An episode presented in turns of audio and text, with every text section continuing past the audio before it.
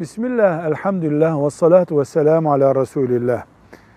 Eski zamanda yaşamış Allah dostları bildiğimiz insanlar için, bilhassa alimler ve sufiler, meşayih için şu ifadeler kullanılır.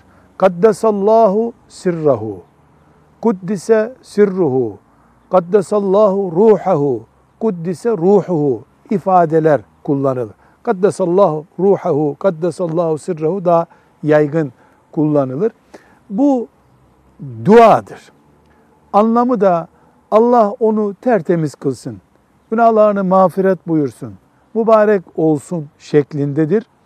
Eski alim, meşayih insanlar için kullanılan bir dua çeşididir. İfade olarak da ashab-ı kiram dönemine ait değil, daha sonraki dönemlerde yaygın kullanılan bir ifadedir. Velhamdülillahi Rabbil Alemin.